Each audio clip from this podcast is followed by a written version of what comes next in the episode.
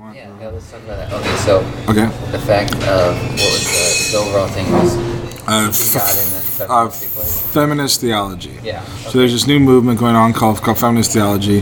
There's first wave feminism, second wave feminism, third wave feminism. We're kind of in third wave right now. Um, you know, I mean, I, I was raised by a single mom, and I, you know, I believe in equal pay, whatever. But the uh, this wave of feminism that's going on right now, the way you get to the evil that's kind of woven into it is, um, see, there's two discussions. There's one discussion is men and women are equal, and and is it true or false, yes or no, and then the other one is men and women are different. So are we having a discussion about equality or having a discussion about difference? and so uh, the move of feminism that's going on right now believe that men and women are not different. There's no difference between a Oh, man yeah, and a woman yeah. at, at all. Yeah. And so um, by and so that's a really important thing because I that's because that's an easy enough, yeah. Yeah because it's an it's a gateway into um, LGBTQ plus kind of ideas. It's also um, it's also an anti-marriage kind of thing you know? Um, and so the there's equalitarian and complementarian ideas. And so e- e- egalitarian they they believe that you know oh, oh, we all need e we need to be equal right? And, and you know and they uh, talk about say, okay, wait, so is that, did you say that is egalitarian or equalitarian? E- is that the same thing? uh, I don't know, I don't know. equalitarian i think is right well anyway so I'm just trying to keep up with words. Right. The, the, the tree branching off, Well, to. the the way so you know they so they, so they believe in um, inequality they would say whatever yeah. you know and uh, and so a great tactic that the, that Jordan Peterson has come up with that he points out to really expose it is that um, are you seeking equality of opportunity or equality of, op- of outcome right so like um, for example right now there's um, you know like in STEM fields, uh, science, technology, engineering, math, there's like maybe 10 to 1 men to women in those fields. And so there's not Yeah. there's not many women working in those fields. And those are well-paying fields and stuff, Yeah, right? think I've heard yeah. Right. And so they would they would say that we need to equalize that. We need to get more women in those fields, you know. And so um, they they say that because there's not more women in those fields, that somehow there's not an equal opportunity, right? So there's not an equal opportunity for women to go in those fields. And so what they do is they attempt to measure opportunity by outcome.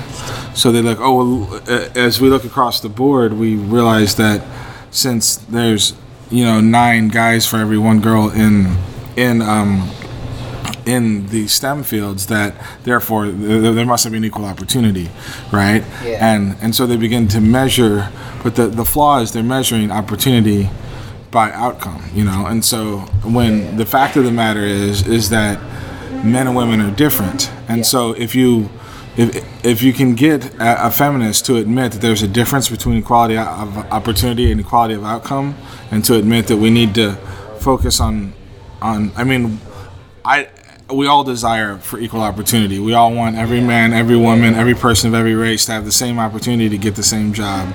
That's an okay goal. That's you know that's and in my opinion that's already been accomplished. You know, but um, when it comes to equality of outcome, when you start to measure by that, that's that's when things get really haywire and stuff. But if you admit that there's a difference between equality of opportunity and equality of outcome, you have to admit that men and women are different Yeah. which I believe men and women are different. Men and women, people for the last, you know, five centuries have believed that men and women are different for, for throughout all time. People Yeah, have believed yeah. men and women are different, and so the fact is, is women like women are more drawn to work with people, and men are more drawn to work with stuff.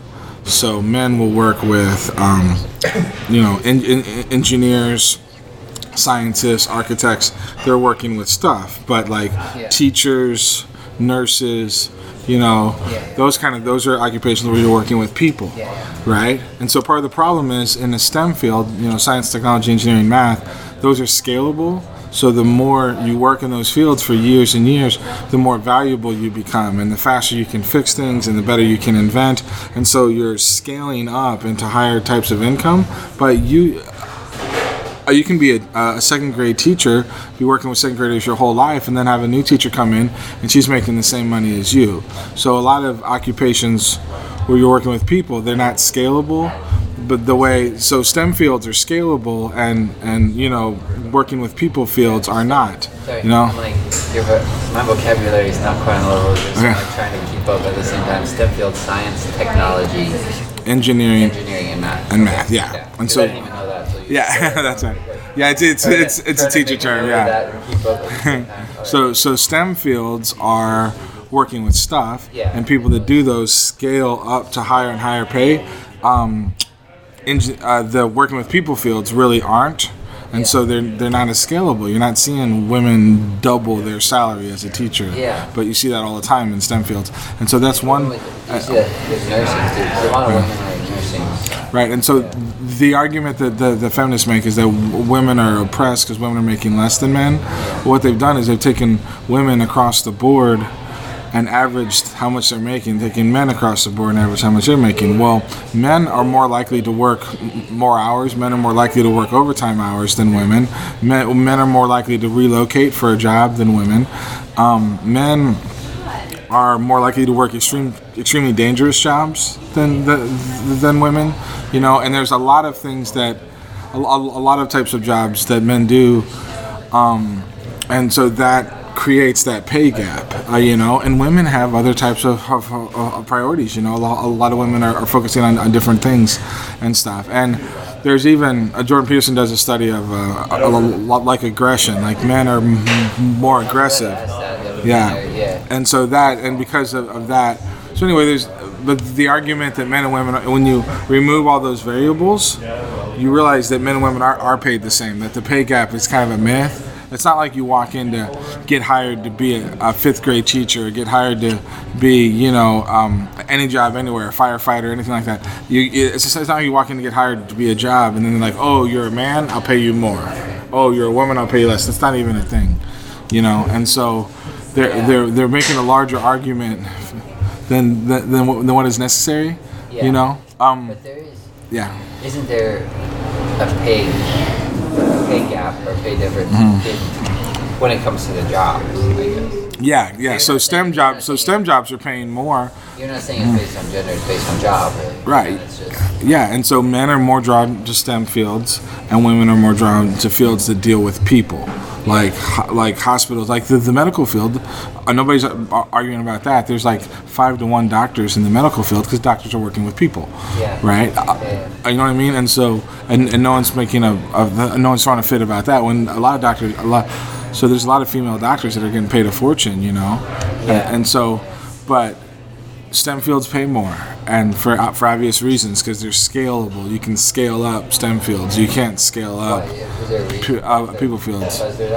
Well, Well, it's like you know, if you're a, if you're if you're an engineer and you have to solve problems or you have to design things, the first thing you design might take you a month, but ten years later, or like, ten months later, you might be able to design the same thing in a week, right? Because you've grown.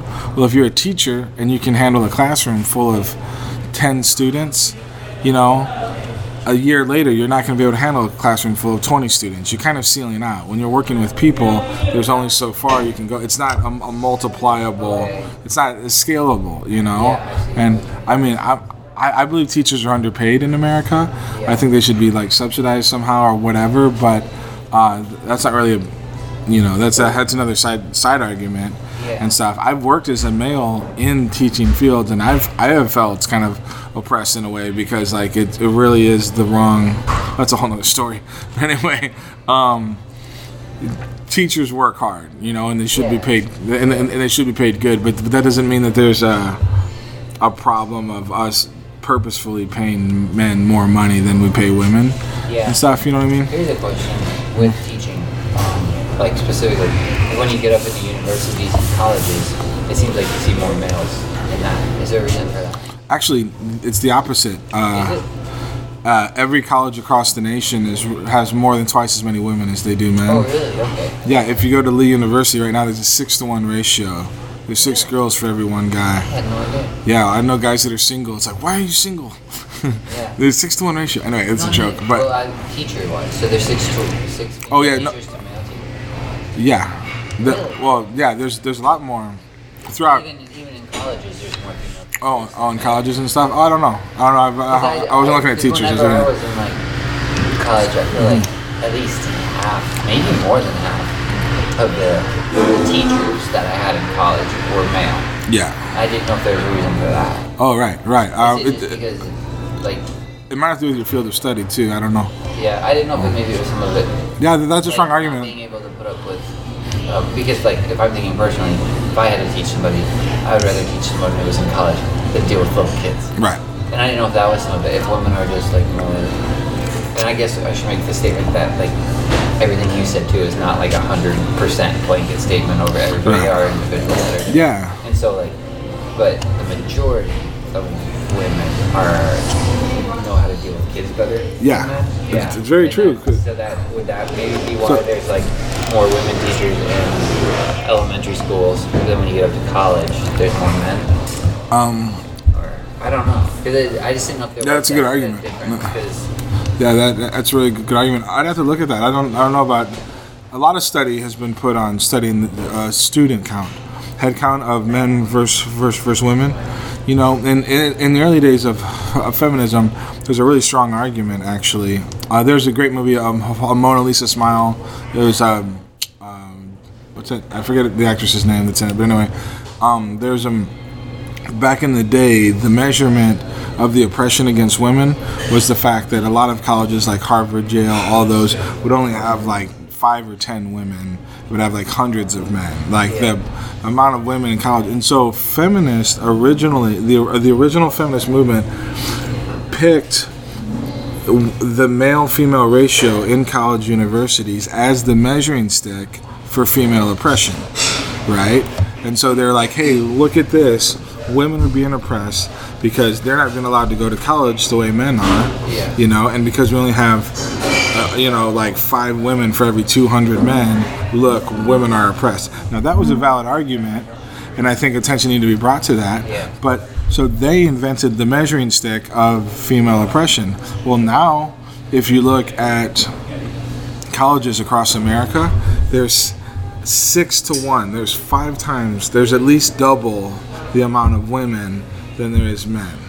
It's in drastic proportion. And so, according, if they, like, they set the rules for the game. If they said that the measuring stick of oppression against a gender is having it out of balance, then therefore, according to their measuring stick, according to their dialogue, men are the ones oppressed right now. Yeah. Uh, you know what I mean? And there's a- now you're saying that that in colleges, it's not the teachers that are six one, but the students. Like Right. six six women that are. Okay. and, that and yeah, and so that's where you become, you start to make the, like, are men oppressed right now? I mean, it's an interesting argument. There, there, actually is an argument for that. There's a, me, a men's rights movement because they talk about um, child custody cases. Tremendous favors are always given to, to the woman rather than the man. Yeah. You know, um, men are, are still the only ones that can are subject to like a long a long list of things. You know, you if you look at the suicide rate, uh, men are like five times more likely to commit suicide. If you if you go to soup kitchens across America, you'll find predominantly men. You go to jails across America, you'll find predominantly men. You know, and stuff, and it's like whatever whatever measuring stick you want to grab if you look at it through a non-biased lens it's almost like men are oppressed but yet but yet the feminists are still asking for more you know and i think that really just simply understanding because because those things can be uh, explained as well. The reason why there's more men in jail than women isn't really oppression it's because men are different than women and they're more more aggressive in nature. Yeah. so when that aggression isn't nailed see a, ma- a man's ag- aggression if it's aimed in the right direction it can help them to be really good at sports. Yeah. it can help them to be really competitive in a, in a corporate field. But if it's not aimed in the right direction it can wind up turning into violence or crime. Uh, you know because we have this natural like you know aggression kind of thing going Yeah. on and we don't know how to tame it schools see our school systems are set up to be uh, Female directed, like you're talking about directed in the right way. right and and really That's interesting thought too. That aggression is redeemable. You know, that is like Mm-hmm. it is a good trait if it's directed the right way. Right. Yeah. There's a lot of men. You see men that are like CEOs and stuff. They're they're extremely aggressive in business, Yeah. and it's a dog eat dog world out there. I mean, uh, uh, ninety percent of startups are, are destined to fail. Yeah. You, you know, and so everybody's trying to make it, and, few people are making it. It's a race. Yeah. You know, and so men that have this type of aggression, it actually helps them succeed because they're they're driven. You know, that's why men are more likely to to work o- overtime hours. You know, and, uh, or to work two jobs. You know, there's there's a lot of things about men that are, are redeemable Yeah. But you have to acknowledge the fact that men and women are different. So what I do to kind of expose the evil is I I'll be talking to women and simply start to list why women are better than men in different ways. Like, and, and all I'm doing is women aren't better, men aren't better. But I, I talk about the slippery slope. Some of you can do that and get put your foot. in their mouth. It's like they're like, what? You just make a statement, and they think you're generalizing everybody. I don't know. It's like you're trying to pay them a compliment. Yeah, and, and that's the thing is, so I'll be I'll also talking about about uh, uh, women are so awesome because they can multitask. Mean, men can't multitask the way the way women can. W- Women have a natural ability to be able to like do different things, you know. And you can see a mom with like a, pho- a phone on her ear, and she's having a conversation, and she's engaged in her conversation while stirring a pot of soup and hold, hold, holding the kid in her hand. You know what I mean? It's like wow, See, you know. and that's where that's where a girl might get offended. Oh, yeah, she really might. Right. Well, you can go in the corporate world and you can see a, a, a woman, you know, as in, in an office type of setting, you know, Yeah. and you know, uh, women often are office assistants and men often are the ones that they're uh, they're assisting. But even that's changing. But part of the reason why women make such great office assistants is because because they can multitask. Yeah, yeah. You know, and instead of saying that, oh, we're oppressed because we're the assistants and you're the men, it's like, no, you're hired to be assistants because a female secretary is worth 10 times more than a male secretary in a lot of cases because of their ability to, to multitask. And to- they're underpaid. Like what some- right, And yeah. they, they probably are in a lot of cases, and they're probably under, in a lot of cases, undervalued, where they're kind of, oh, that's just a secretary. Yeah. But wait till you lose that, and then you're gonna see how much is needed. Because I, Mm-hmm. I can imagine having a bad secretary is really probably eye-opening to people that aren't used to it. Yeah, well, I, I will. I, I do believe that the pay scale in, in corporate America is is drastically top heavy. You know, like way too much money is going to the the top people, and way too little is going to the bottom.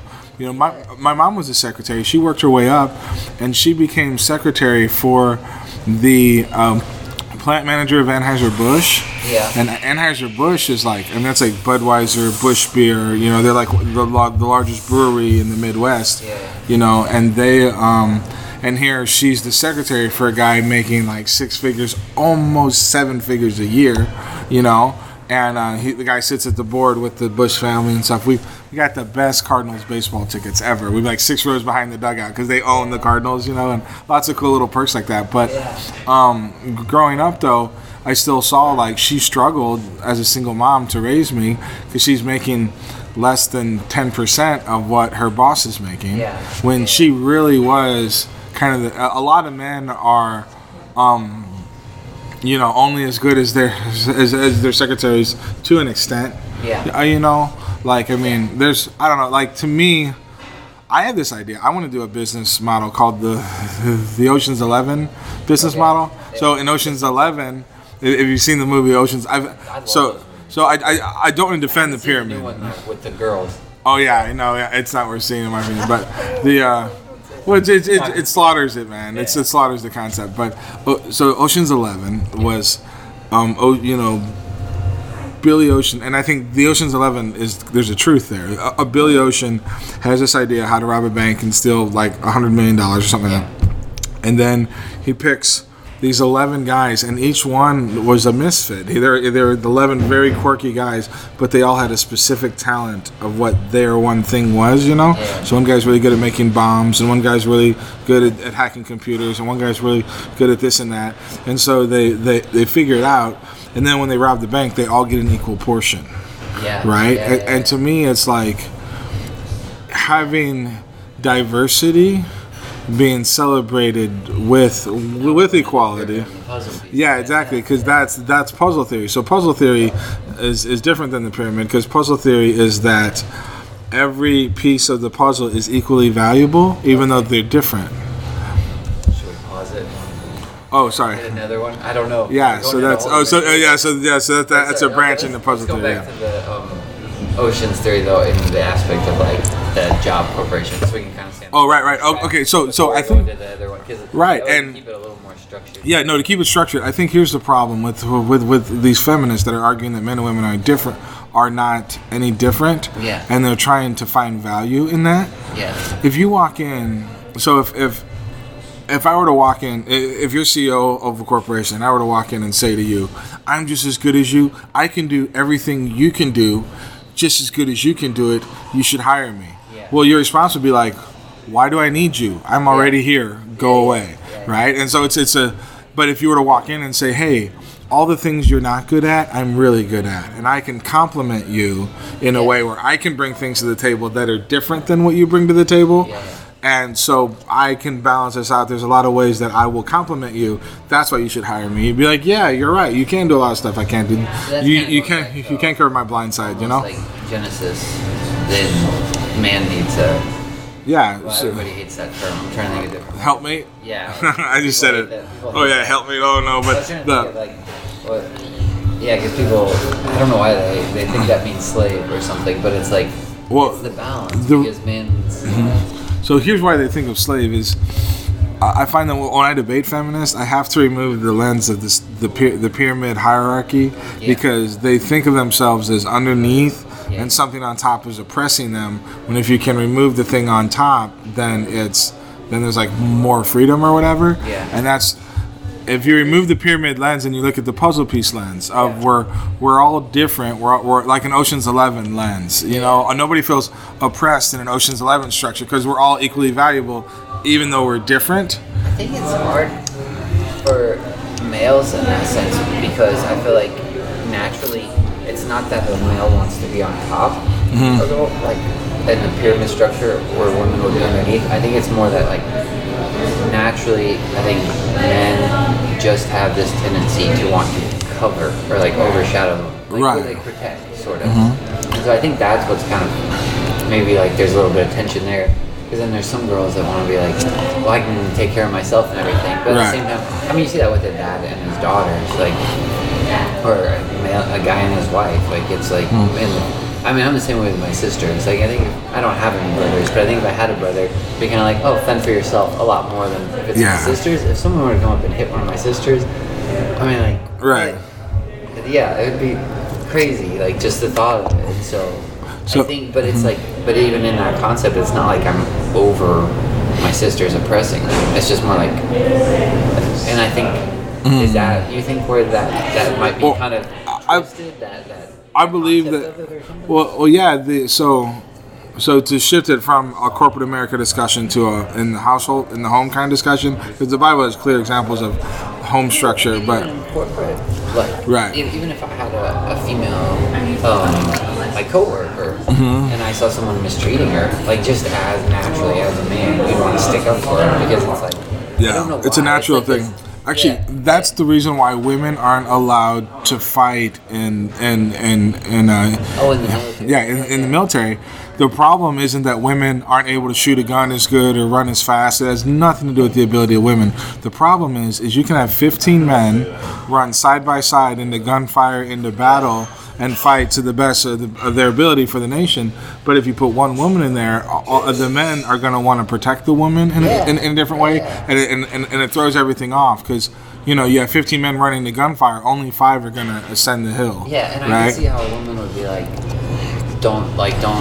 I can keep up with you guys. Don't like. Right. She would say that, but still, like, if I was in a situation, like, Yeah. Mm-hmm. I, I couldn't help it, and my mind would be constantly thinking, like, in the back of my head, like, oh, you gotta, yeah, you like protect. I don't know Right. Why. It's just this natural tendency, and I don't know if that has that maybe been that natural tendency for a guy to want, you know, to want to protect a woman.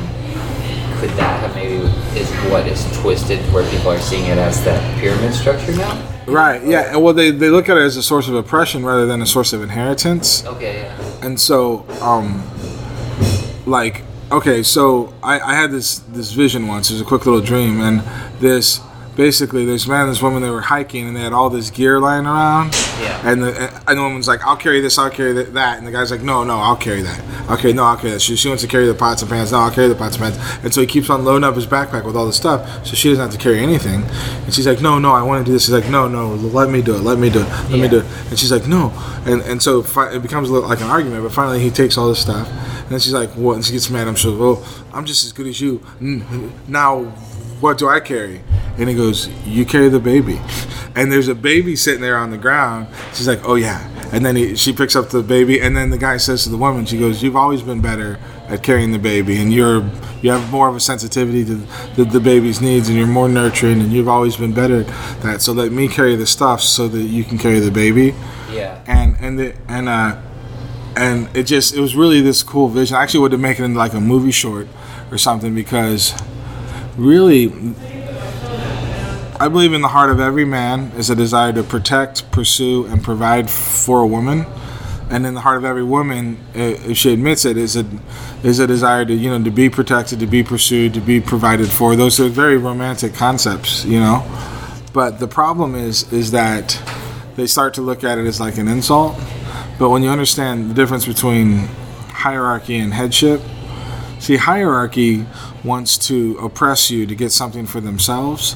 Yeah. Headship wants to cover you so they can give you an inheritance. So the difference is which direction the inheritance is flowing, you know? And so basically men want to protect and, you know, provide for women, but they want to basically pay all this inheritance into the woman you just want to give your wife like everything. Like I see I've seen like a hundred couples where the the woman drives the better car and the man drives the, the less reliable car, right? So like let's say the the men and women are both driving good cars and then the woman's car breaks down, well the man will give him his reliable car and then he'll go buy something cheap or whatever because he you, you always want your wife to have a reliable car, right? And it's, I see this a lot, and so men want to protect, pursue, provide, um, but that's we want to pour as much inheritance into our wives and, and stuff, but they then in turn pour it into the children, Yeah. right? And they've always been better at that than we are, uh, you know. Yeah. And there's a long list of reasons why women are better at, at taking care of children than men, you know. And, and when you understand this kind of flow, you know,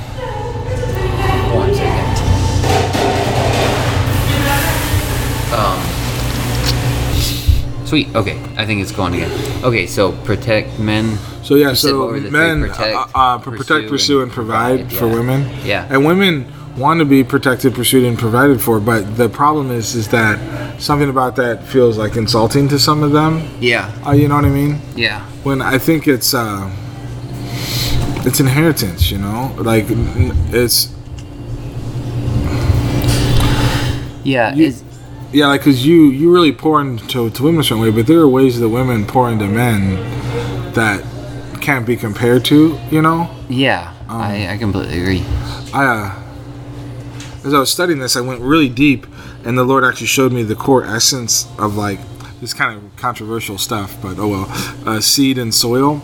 Yeah. And so, like, you drop a seed in soil, and then it grows to be a tree. Well, the seed can't grow to be the tree it's destined to be unless it's in the right kind of soil, you know. So really, the soil is more important than the seed because otherwise, you know, like the the parable of the sower, you know. Yeah. But um, in a deeper way, um, you have like the seed and the egg, and if you strip Yeah. male female all the way down to the core, it's seed and egg. Seed and and so yeah, yeah. and so women are the incubators of destiny. I remember hearing you say this Yeah, before. I like that term too. and so if you understand that women are the incubators of destiny, so women are incubate. Are I'm trying to think if that term's offensive. Right, I don't know like, if it's offensive know. or not. I, I don't If think it is. Anything I'm you guy, anything you try to drop that eh, when oh, oh, oh, when you're dealing with with with, with, with a, a feminist, anything you drop that in any way says that men and women are different is going to be offensive. Yeah. But the, the, that the, the truth of the matter is is it's actually a deep compliment in, in most of the ways. Yeah. It's a wordplay. Yeah, like yeah. there's complementarian that means the two complement each other. Yeah. But there's also compliment like you pay somebody a compliment. Yeah. it's, it's kind of funny, but I'm a com- I'm I'm both. I believe that they balance that men and women complement each other, but I also believe that there's a lot of deep compliments in seeing how women can do so many things that men can't do. Yeah. Uh, you know what I mean? And, Yeah. And so I always start there, but they see that, um, and it's it's still offensive even when you talk about those things. But women, so women are the incubators of destiny, and so this idea. There, the original uh, feminist movement a long time ago had a slogan that I actually agree with, and it was behind behind every good man is a good woman. yeah. And I was like, wow, now there's there's a sentence worth holding on to because that's really true. Because behind every good man is a good mother or a good wife or, or good both. There's some woman that helped to, to to incubate his destiny. Yeah. So women give this type of encouragement, and they have this ability to see to like see the best in people. That's why they want to pick up every stray dog and love every, you know, stray cat. That's why there's n- no ugly baby, you know, and they just have this ability to see the best in things, you know. Every little boy has been told by his mom that someday he could be the president of the United States or whatever, you know, because she could just see Oh, the yeah. best, you know, Yeah. and and encouraging towards that. And you know, Joel Osteen, he used to be a cameraman at his dad's church. Yeah. And when they wanted him to step up and like switch the cameras instead of be the cameraman, he was overwhelmed by that. And it took the guy leaving just for him to have enough confidence to be the camera switcher guy rather than be the camera, just the cameraman. And the whole time his wife was telling him, he goes, You know, I could really see you pastoring this church. He's like, No, not me. No, I'm just this. I'm just a cameraman. He's like, No. And so Victoria Osteen is really saying, I could really see you pastoring this church. You know? He's like, No, no, I can't. And she just continually, she, she doesn't nag him about it, but continually Yeah. encouraging him, saying, Hey, I see the best in you. Uh, you know? Yeah. And, and so uh, uh, women are able to take that type of. Uh, that's why I call them the, the the incubators of destiny. The deep inside of every man is, is a destiny. But if there's not a woman to help help incubate and encourage that, then Yeah. it doesn't come to pass. Yeah. Uh, you know, and and it's sad. And women see a lot of women choose to be homemakers, you know, and um, a feminists come full force against that. The problem isn't that we've devalued women to call them homemakers. The problem is women have devalued the uh, feminists have devalued the home to call it worthless. But the Yeah. home is the incubation chamber of the entire family. Yeah, and the, your Oh, you know? future. Yeah. Yeah, like- the man. If you have, if you look at it as seed and soil, man's seed. That's the children, and the women are taking care of that. I think, I like, I like that term. I think most people hate that term also, homemaker. But like, if you just think about those words, Mm-hmm. a woman is making the home, like creating it. Like I think it says that in Proverbs. The woman like builds the house. The wise woman builds the house. Mm-hmm. Yeah. Yeah. And And it, it's, it's one of the most. actually, mm-hmm. yeah, no, but I mean, actually, like to man, if you have children, you're kind of re, not. I don't know that I should say reproducing yourself, but your seed is carrying out your physical mm-hmm. seed. Yeah. And so it's like you can't. The woman, like, to, if she is a homemaker and stay-at-home mom, she is structuring and shaping that child mm-hmm. Yeah. from like birth, basically. Yeah, like you said, by speaking, because everything is structured by words. Yeah. Like when you break it down to it, like I'm just you and me both are just a just a pile of words basically. Mm-hmm. like i like the things that have been spoken to me my whole life are as what has kind of created the way i think the way i Yeah. am the way i act everything like that i've heard from my childhood. So and a woman like um, a homemaker a stay-at-home mom is there constantly pouring into her children And and the, uh, there's a, j- a really funny joke I heard Soundcom say. It's funny when they call them stay-at-home moms because they never stay at home. Like they're always r- r- running Oh, around yeah. all over town and doing stuff. doing stuff you know, and they're and they're able to live these really free lives. You know, I think women can handle free time better than men because of this ab- ability to multitask. Because of other I'm things. thinking Because about women, my dad right now. Like, Yeah, my dad's always staying busy doing something. yeah, he's got to be but- working on something. Well, I mean, uh, uh, some some men have an ability to, to self manage and stuff, and that and self manage is an important Yeah. trade to have as a small business owner. But um, so, but it, when you think about inheritance, like there's this new concept that's come out amongst feminists that throughout all of history, women have been oppressed, and you look at this generation, that generation, that generation. But the truth is, life is life sucks, and life sucks less now than it did back then. Yeah. Oh, but, yeah. but back in the day, like uh, you look like coal mining towns, Yeah. where men would like go and and work like s- 10, 12 hours, 16 hour days in the coal mines and stuff, and, Yeah. and just just working their tail off, just so they can make enough money, you know, to bring home, so that the wife can stay at home, Yeah. you know, and in countless societies, you know, the the or remember the the Oregon Trail, you know, and trying Oh, out yeah. in, in countless societies throughout all of. Yeah. constant um, examples, but the men, and you look at every one of those societies and they say women had it hard, men had it harder. You know, and even when you look at like the wealthy elite, like the Jane Austen kind of stuff, even Yeah. though the wealthy women had it good and the poor women had bad, the wealth was more so the the, the, the determining factor of if you lived a good life or not, not not gender. Yeah, I guess the one. I don't know. Uh, I guess maybe I should phrase this in a question to get your take on it. Uh-huh. Um, like when you said women had it hard, men had it harder.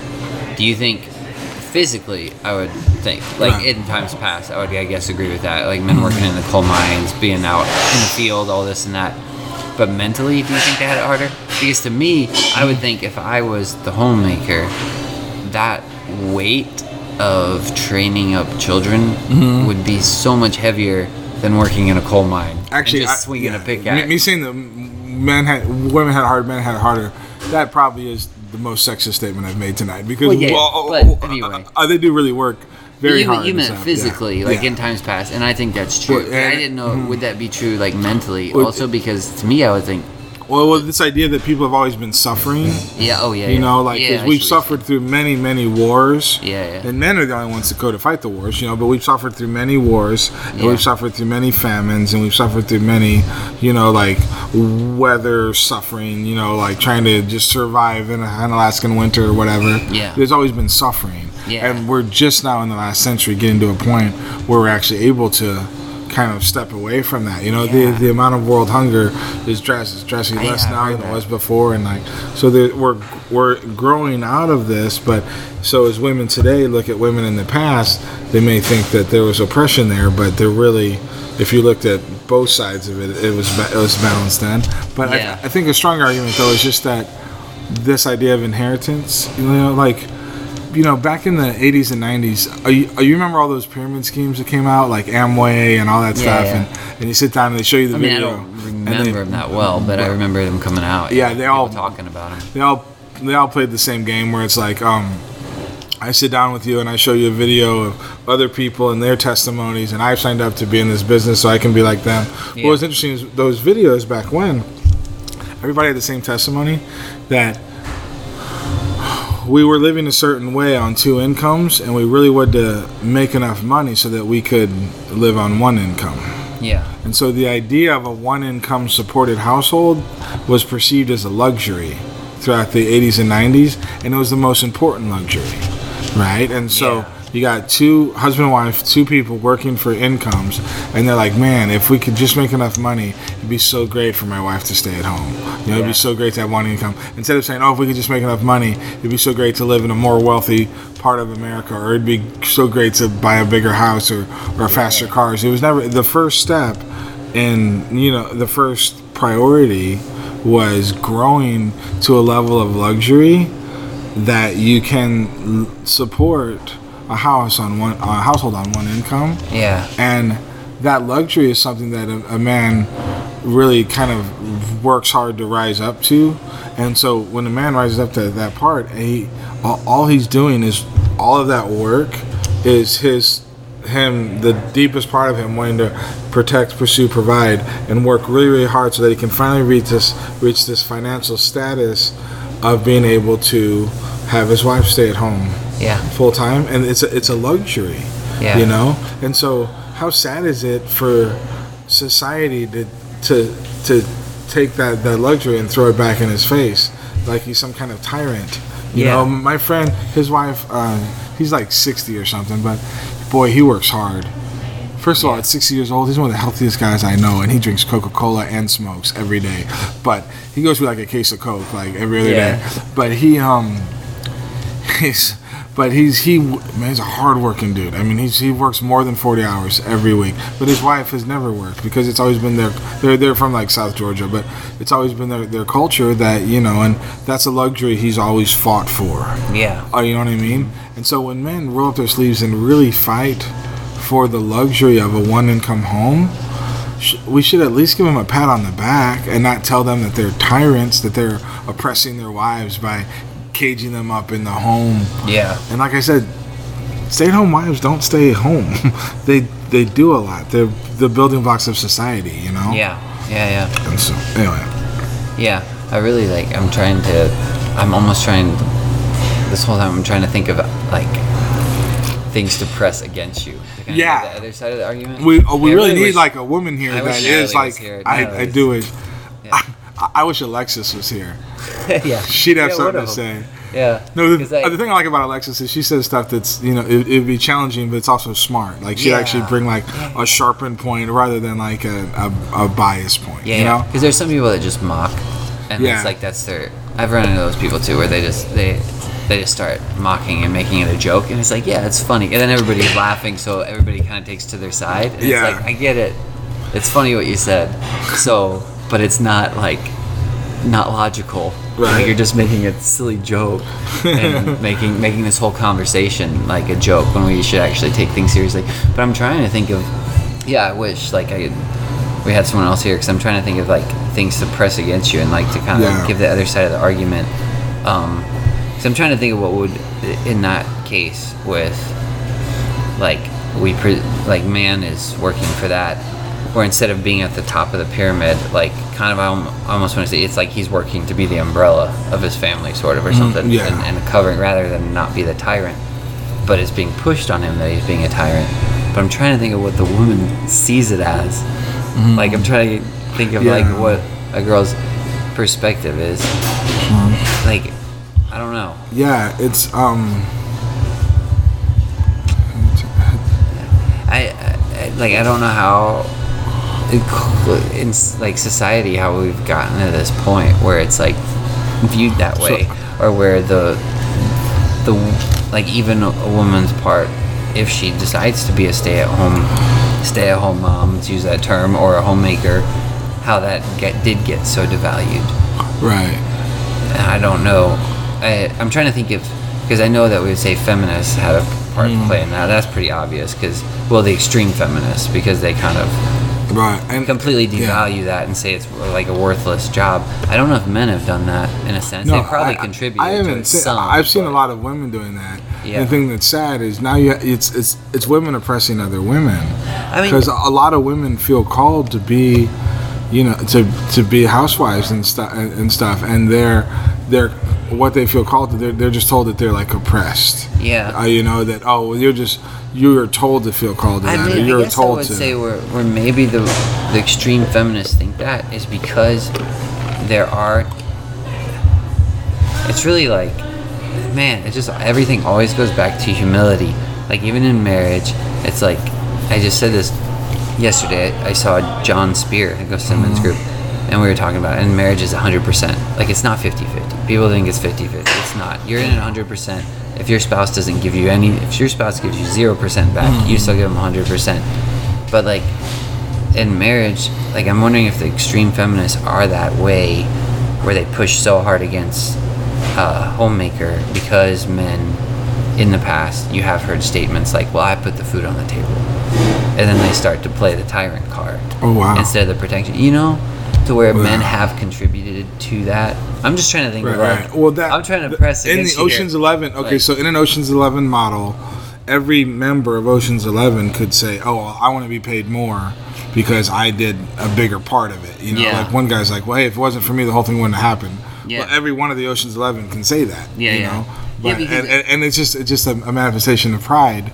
Uh, you know, because really, you, what you're bringing to the table is valuable. Yeah. But every you know we're all equally valuable paul says in 1 corinthians 12 let not the hand despise itself because it's not a foot or you know Yeah, yeah, yeah. eye goes itself out because it's not an ear we're all equally valuable Yeah. and so i think ha- maintaining that type of equality um, amongst our, our differences Yeah.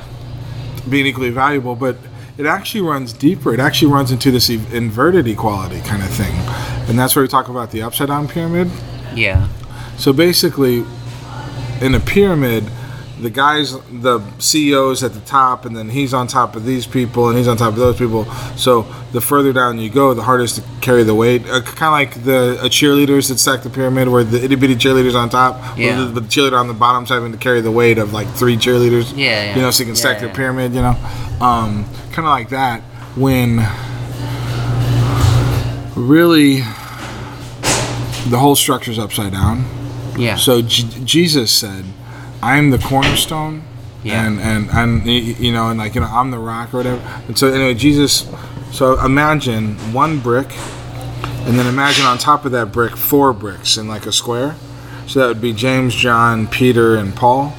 And then imagine on top of that nine bricks, which would be the other nine disciples. Mm-hmm. You know, and then on top of that would be like 16 bricks, 25, Yeah, 36. upside down pyramid. Yeah, so Yeah. you're and you're stacking this upside down pyramid, right? yeah, yeah. And then, um, so with the upside down pyramid model, you begin at the top, and then every level of promotion you go further down. So you're actually promoted down the pyramid Yeah. rather than up because you're starting at the top, you know. Mm-hmm. And this model, it's seen clearest in the family. Like so, the church is always parallel to the family. Like you're born again and then you're adopted into a church. Paul says you have not many teachers. You have many teachers, but you have not many fathers. And so this applies to both family and the church. Should should view it this way. And so Paul says, um, the parts of the body which are less honorable, You bestow those those we bestow more abundant honor to. Yeah. And the parts which are more honorable, those we bestow less honor to. So the father of the house is he's less honored than the baby. Everybody gives all the attention to the baby. Everybody responds to the baby's every need. When Yeah. the the father he might he might uh, sneak in at at, at 7 p.m. because he had to work overtime or something like that, and uh, he's he's not even noticed kind of thing. But yet he's the one that's the most honorable, you know, because the both the father and mother they're the ones that are working the hardest, but yet they're yielding to, like when it's time to watch TV. The family is watching cartoons because the kids are three and four. Yeah. Right. You know, like you're you're always yielding to the lesser. Yeah, yeah. You know, like So- Paul says, I desire to give you meat, but I give you milk. And Yeah. so, you know, instead of, and so that means everybody's, Paul says, I desire to give you meat, so I give you meat. It's like, no, you always yield to the lesser, you know? And, uh, and so the, the, the whole family is always yielding to, to, to the lesser, and the stronger are carrying more than, than the weaker.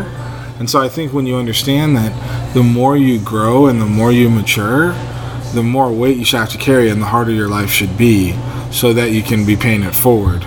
It's it's the opposite of entitlement. You know, and so and, and uh, the, the the clearest example is like with children. Like, okay, now you know, now it's okay to cry. Now it's not. Now it's okay to poop your pants. Now it's not. Now you're a little bit older. Time to time to clean up your own room. Now you're older. Time to mow the lawn. Uh, You Yeah. know what I mean? Yeah, and, yeah, and- yeah. when you turn 18, you know, you you need either pay rent or you need need to move out or something like that. You see what I'm saying? Like, Yeah. the older no, you get, the I more is required of you. I'm trying to think of this. Like, I'm trying to think back to. I don't know why it seems to be picking Me not quite as loud, but anyway, um, I'm trying to think back to what you all said about the pyramid. Like, I, I totally like understand that. I guess I'm trying to think back to in the aspect of of the whole feminism thing we were talking about. Um, like I understand how that works in that case. I guess just where um where you have okay, so so you have the the man who wants to that's what are the three P's again? Protect, pursue, provide. Yeah. Okay. So then he works so hard his whole life to actually do those. Like this is where I'm thinking uh, like the feminists have devalued the homemaker status, right? But I I think the reason, maybe the reason they have done that is because, and I'm just saying, I don't know if this is true or not, is that maybe the reason extreme feminists have done that is because m- m- man did it first. Like, because Right. man works so hard to protect, to be the the one at the bottom supporting the family, right? To protect, pursue, provide, to uh, support his wife above him and then the children above her. But Yeah. then once he did that, then he flipped the pyramid and took on the enti- entitlement mentality and said, "Well, you're spending my money Mm. Like I put food on the table, like me, me, me, sort of thing. Right. I'm, and then that, and then femin, the extreme feminists heard that those statements, Mm. and man, where where uh, yeah, a man would devalue what his wife does at home. Where he comes home and he's tired, he's been working all day, and he's like, "Well, what do you do? You sit home all day." like you, you've heard of men saying Yeah. that, and so has I mean I would say in that sense, man has greatly contributed Mm. to devaluing Well, the homemaker. I said thing about my money, and one thing that's interesting when you study money is that uh, in Proverbs 31 it talks about the woman sees the field that it is good and she goes and buys it. Yeah, yeah. And one thing, this is seen stronger in Hispanic cultures than it is in, in our American culture. Yeah. But in Hispanic cultures, it's more true. And basically, the idea is that the man goes out and works and makes the money, but then he brings it home and he gives it to the wife, and then the wife kind of stewards it according to the house. So a wealthier family would be stewarding more money. Like my mom's stock portfolio and my- and my mom's real estate investment portfolio far out out trumps my grandfathers and the other men in my family and members and because she's, she's a woman of prayer and yielded but she also has this kind of uh, financial understanding and an ability to invest in certain ways. And um, you know i think that if you look at how, how women spend money it's drastically different than how men do so um, men are hunters and women are nesters basically. And so part of the idea is that men want to go out and hunt and so they want to do these high risk investments. Like like me and my friends we're talking about like oh hey let's take this piece of real estate and then once we have that then we can loan against it so we can go buy this other piece of real estate. Once we have that we can loan against it so we can go buy this other piece of real estate. That's that's why people that's why extremely wealthy men went flat broke when the housing market crashed because they didn't have the right margins for that. But women women will invest in insurance and women like insurance is, is a woman's purchase kind of thing. Um, and there's a lot of ways that women invest in more safer kind of long-term kind of investments. So uh, women love investing in real estate because real more so than the stock market because real estate is more of a safe kind Yeah. of like long-term investment That's interesting because so- you, I'm even thinking of it in the aspect: that, are there more men that are that fall into gambling than women statistically? oh i'm sure there is there Because has to be because in that sense, like a woman, a woman would money, rather yeah. want to invest in in a more secure thing where a man he wants to take the chance. Mm-hmm. Yeah. Whereas, because even thinking about hunting, like that's always a gamble. Mm-hmm. Like even if you go back to the primitive state of just hunting with a bow and arrow or something, well, man is investing time to make a bow and arrow. Assuming he can maybe get some sort of game, so it's Yeah. Mm-hmm. kind of a gamble, even gambling then in a sense.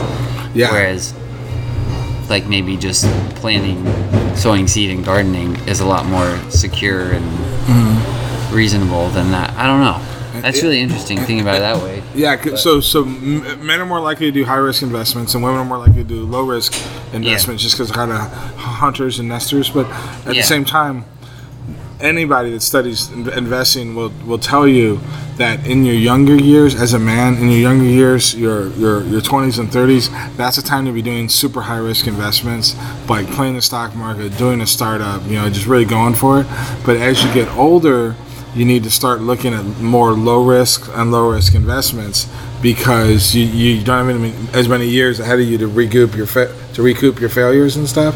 And Yeah. so really the wisdom is the the older you get, the more you want to be focusing on this almost female type of perspective of, of, of money investment, Yeah. like um, establishing a retirement, things like that. You know, really being able to build up your you know.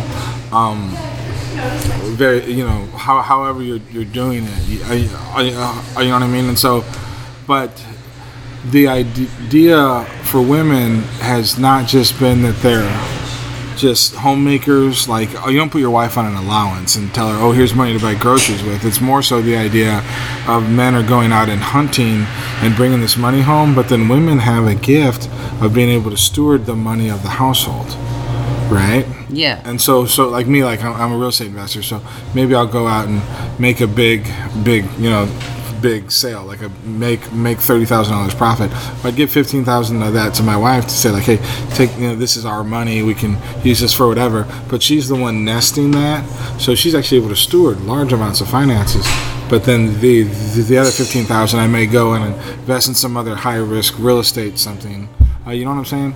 And so I think when we start, when men start to think of themselves as the, because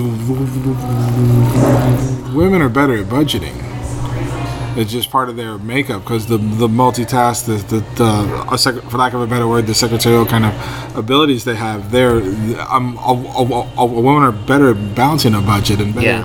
things. And we, we are speaking statistically. not yeah, like- yeah, not- yeah, yes, yes, Sicily. And there's So a lot of families where mad. yeah. well, really, another thing that you have to study when studying the differences between men and women is you you're not going to get it right and you're not going to understand it unless you simultaneously study the Myers Briggs and the the Enneagram test. So Myers Briggs says that um, some people are introverted, some people are extroverted, some people are more thinking, and some people are more feeling. Like the thinking feeling variable, people often throw those type of stereotypes as men and women things. Like men are more thinkers and women are more feelers or whatever. But that's Yeah. that's really not true.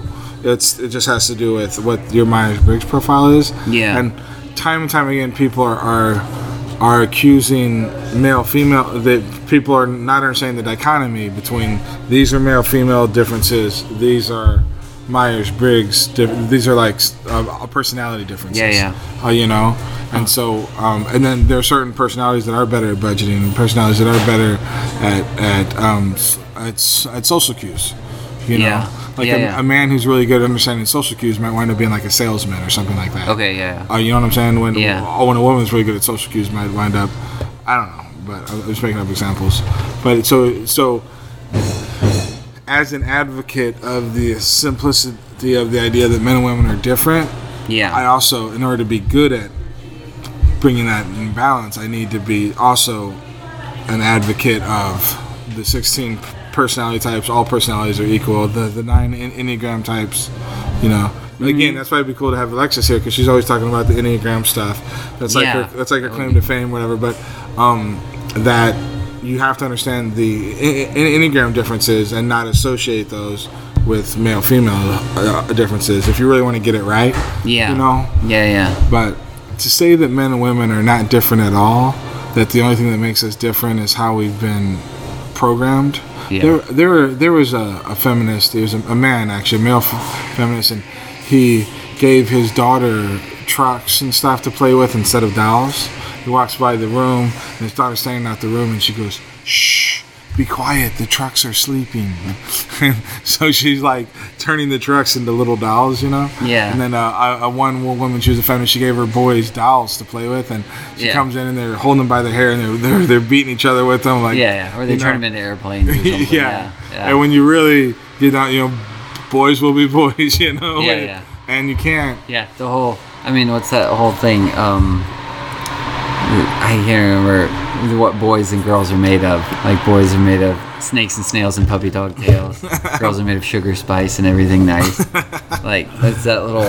So- like that came from somewhere. There's a reason that exists. Cause, Yeah, because there there are differences. Yeah. Yeah, and you look at every society across America of groups of people that didn't even know other groups existed. They've all adopted the same model of the men. Men are the men is the hunter, the, the woman is the nester. You know, Yeah. the protect, provide, pursue. Yeah. You know, we've all we've all kind of naturally formed into these Yeah, these yeah. things without any.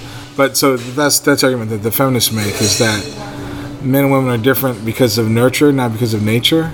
And so we've been nurtured. Society, our parents have told us that that women should act this way and boys should act that way. You know, mm-hmm. and and stuff. I think it is important, though. Like I say, to study the Myers Briggs d- d- differences, because you know there's there's uh, there's little tomboy girls that love to run around. and- Yeah, that's true, And, yeah. and be adventurers. You know, like uh, Yeah. y- your sister. I, I don't call her a tomboy at all, but your your sister's like an adventurer. you- Yeah, you know what I mean. Like she. Yeah, she bought the van. She Yeah, she's live the- out of a van and drive she's around. the pure, she's the purest example of that nomad type of Yeah, mentality. appar- Apparently, dirtbag is like a, a, a term now that's not offensive. like, because that's what it means. It's kind of like someone who lives out of their van, and it's kind of this adventure sort of. Yeah. Thing. So like that's why on a different podcast I was talking to, talking I, like it was one that Natalie was on, and I said something mm. about. like, She wants to live out of a van, and mom and dad can just like she she's just their dirtbag daughter or something.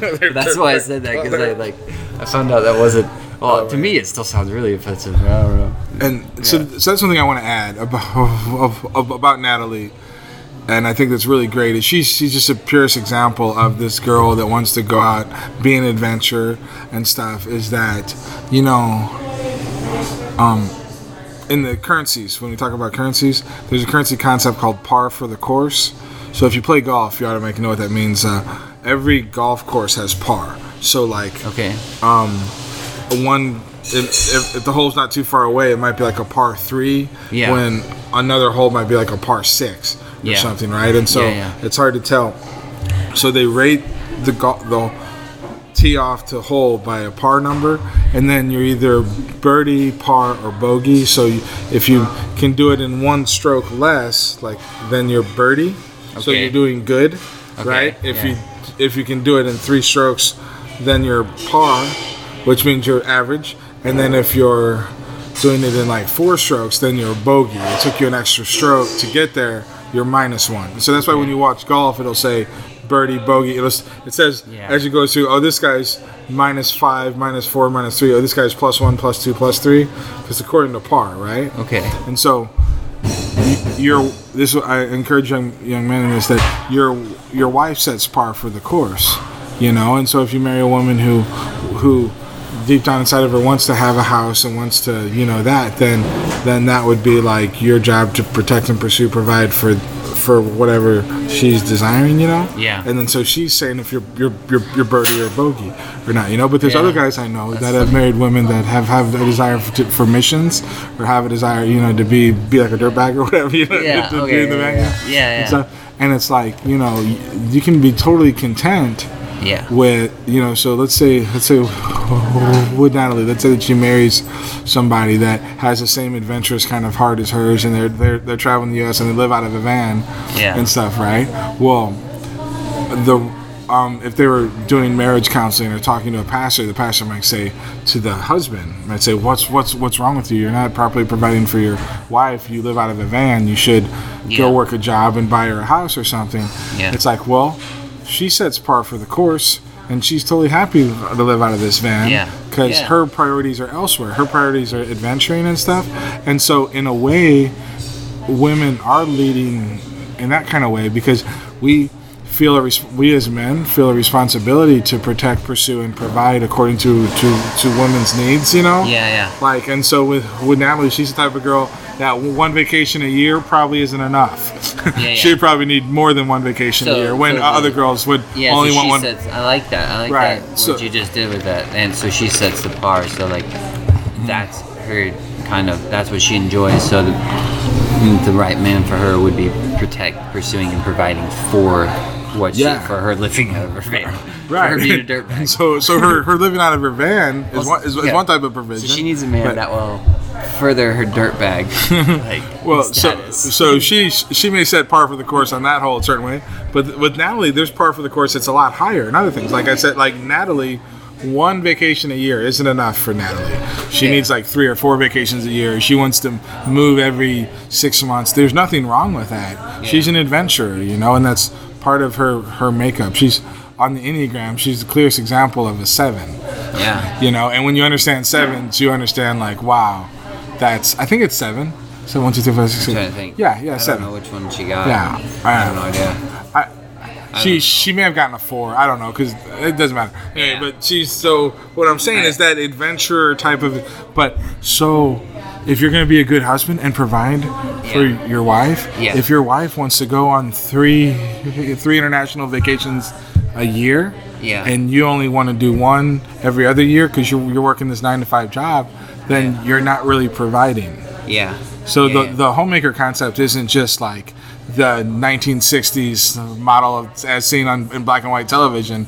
It's Yeah, yeah. it's different. So But some women yeah, may you know? set the par for that also. Right. Like, like, cause I think Melissa, my other sister, like, I, I don't want to like paint, her in a light that like you know that isn't accurate or anything, but like I think she would be more comfortable and more happy with wanting to be at home, to have kids, to mm-hmm. raise up the children, to be, and so she would set the par that way.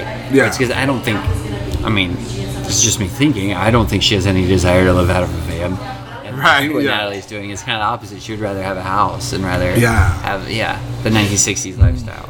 Right, exactly. So, so there's par for the course isn't just how big the house is; it's how many vacations per year, how many children, you know, things like that. Yeah. And there's a lot of ways that when you really dig into the depth of a man's heart, and and really get to the the the self a, a selfless man's heart. I mean. The, Yeah. A husband's heart. If you if you dig into the depth of a true husband's heart, it is to provide for his wife and to meet every one of those needs to the point that he'll he'll bend over backwards. He'll work two jobs to to, to, to, to make it happen. You know what I mean?